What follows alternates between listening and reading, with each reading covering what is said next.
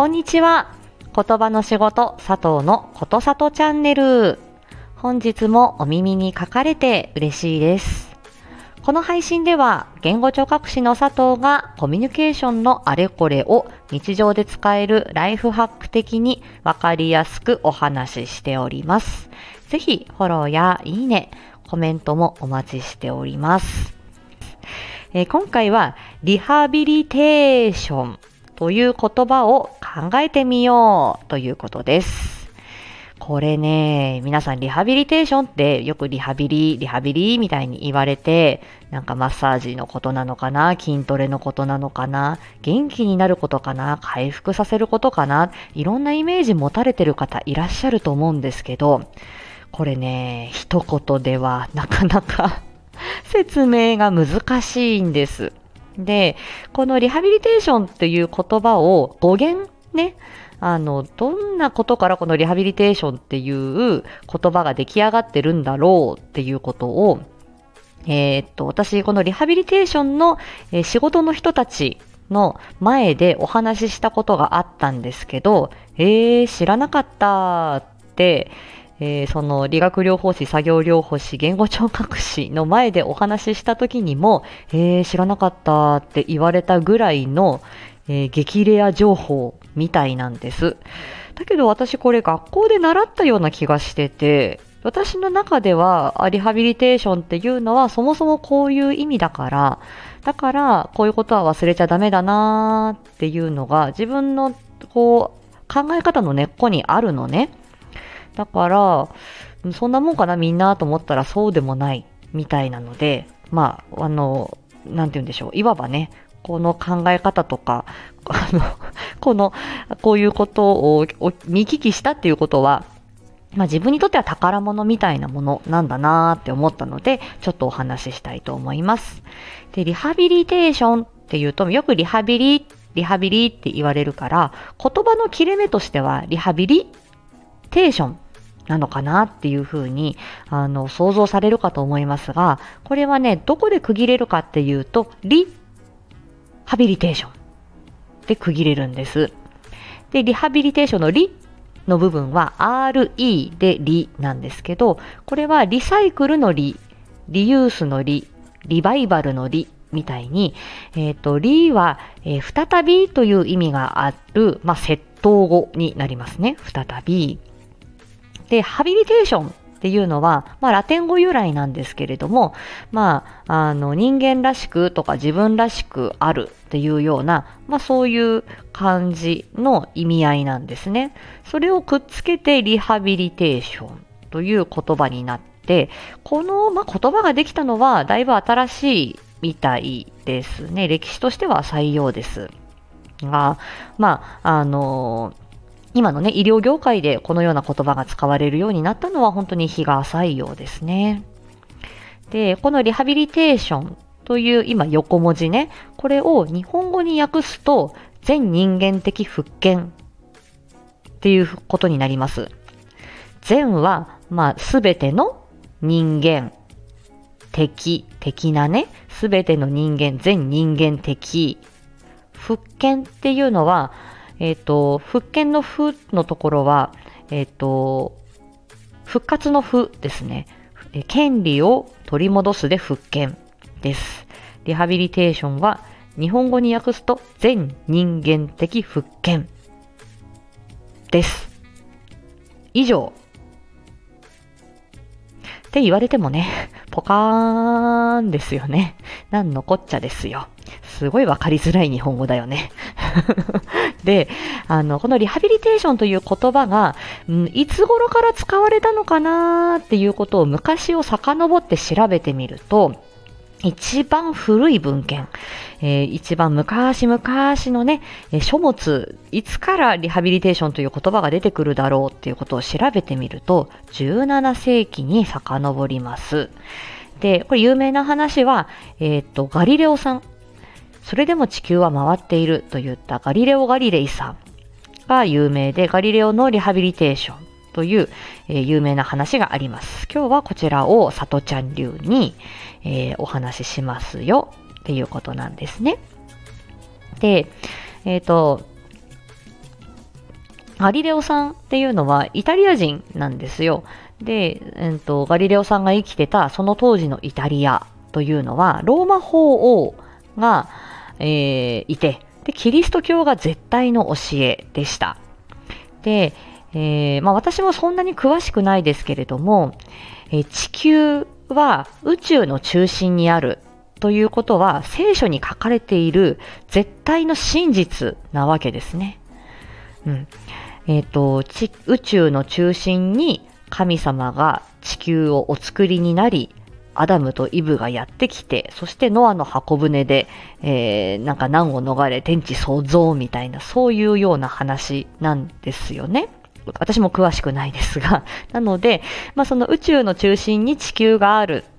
そして周りに、えっ、ー、と、その天体が地球の周りを回っている、くるくる回っているっていう天動説が絶対的な教えだったんですね。で、ガリレオさんは自分で望遠鏡、天体望遠鏡を発明して、夜な夜なね、きっと夜空を見上げて天体の観察をしていたんですね。すごい頭のいい人。まあ、天、あの、天文学、物理学、数学、まあ、ありとあらゆるね、えー、学問、えー、長けていたというふうに言われてますけれども、夜な夜なそうやって観察したら、あれ？太陽動いてなくね？っていうことに気づいちゃったんですよ。あれ？これって太陽の周りを惑星が回っている。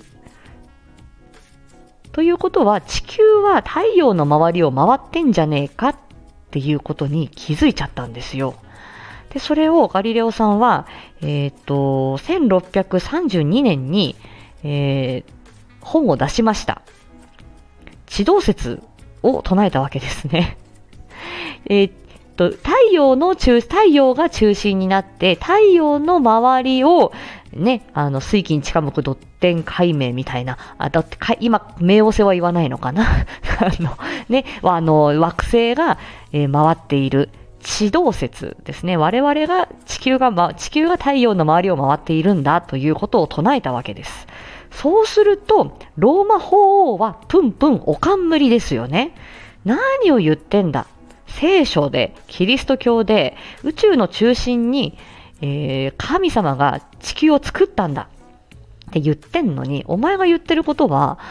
キリストさん、キリスト教のこの聖書の教えの真逆のことを言ってるぞ。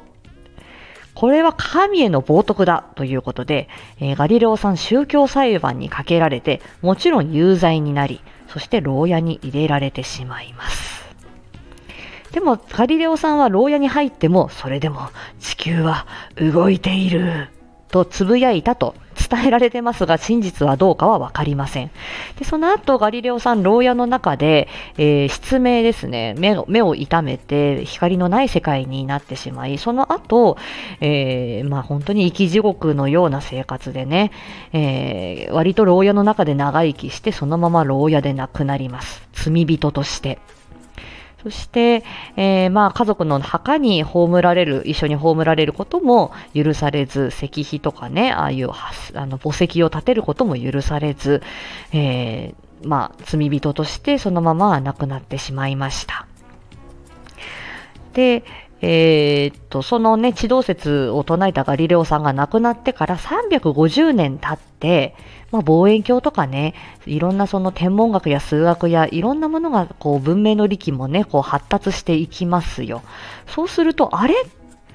やっぱり、ガリレオさんの言ってた、その太陽が動いてない、太陽の周りを我々地球は動いているっていうのが正しいんだ。地動説が、正しいっていうことが科学的に証明されちゃうわけですよ。で、おお、そうかということで、その後、えー、当時のローマ法王が、すいません、ガリレオさん、あなたの罪を取り消します。あなたの言ってることは正しかった。ごめんなさいねということで、ガリレオさんのお墓の前に、えー、まあ、花を手向けたかなんかして、えー、ごめんなさいと、あなたの罪を取り消しますということで、誤りを認めたということがありました。それをガリレオ・ガリレイのリハビリテーションという言葉で示されています。で、これはガリレオさんの罪を取り消し、そしてあなたの権利を取り戻しますという意味で復権。ということで再び自分の権利を取り戻したということでリハビリテーションという言葉が使われたんですね。そもそもこういう意味なんだっていうことなんですよ。で、多分ね、このガリレオさんがもう亡くなってるんで、リハビリ、そんな、あの、あなたの罪を取り消しますと言われたところで、って一見思いますけど、多分ガリレオさんの末裔の方々っていうのは肩身の狭い思いをして生きてたと思います。ね、お前のじいさん、お前のひいじいさん、お前の先祖がな、変なこと言って、牢屋に入れられたんだべと。で、あの、いや、うちのおじいちゃんは立派な人だったのにっていうことをあんまり声高に言うことも許されず、多分肩身の狭い思いをして生きていらっしゃったんだと思うんです。だけど、でもそれは、あの、あのその当時の、あの、その、とはね、裁判は誤りだった、申し訳ありませんっていうことで、えー、ローマ法王が誤りを認めたわけですね。でもそうなると、あ、やっぱりガリレオさん、すごい人だったんだっていうことが分かって、えー、多分ね、そのガリレオのあの、その末裔の方々、その周りの方々、その関連されてる方々っていうのは、その後、やっぱり生きやすくなったんだろうなと思いますよね。うん。だからこれは多分意味のあることだったんだなって思うんです。なので、えー、まあ、リハビリテーションというのは自分らしく生活するための、自分らしく死ぬための、自分らしく本当に生きていくためのあらゆる手段のことをリハビリテーションというふうに本来は呼んでるんですね。まあ、それが例えば義足をつけるとか、義肢をつけるとか、まあそういうことをすることによって、まあそういうね、亡くなった手足とか、あの足りない木の、入れ歯とかもそうかもしれませんよね。まあそういうことをすることによって、えー、自分らしく生活ができる。それもリハビリテーションだし、えー、入院したり、病気したりして筋力が衰えた、うまく体が使えないっていう時に、え、それをちょっとこう運動したりとか、関節の動きを柔らかくしたりして、自分でトイレに行けるようにしよう、自分で自分のことができるようにしていこう。それも、あの、そういうね、訓練をするとか、筋トレをするとか、そういう、えー、ことを行うということもリハビリテーションでしょうし、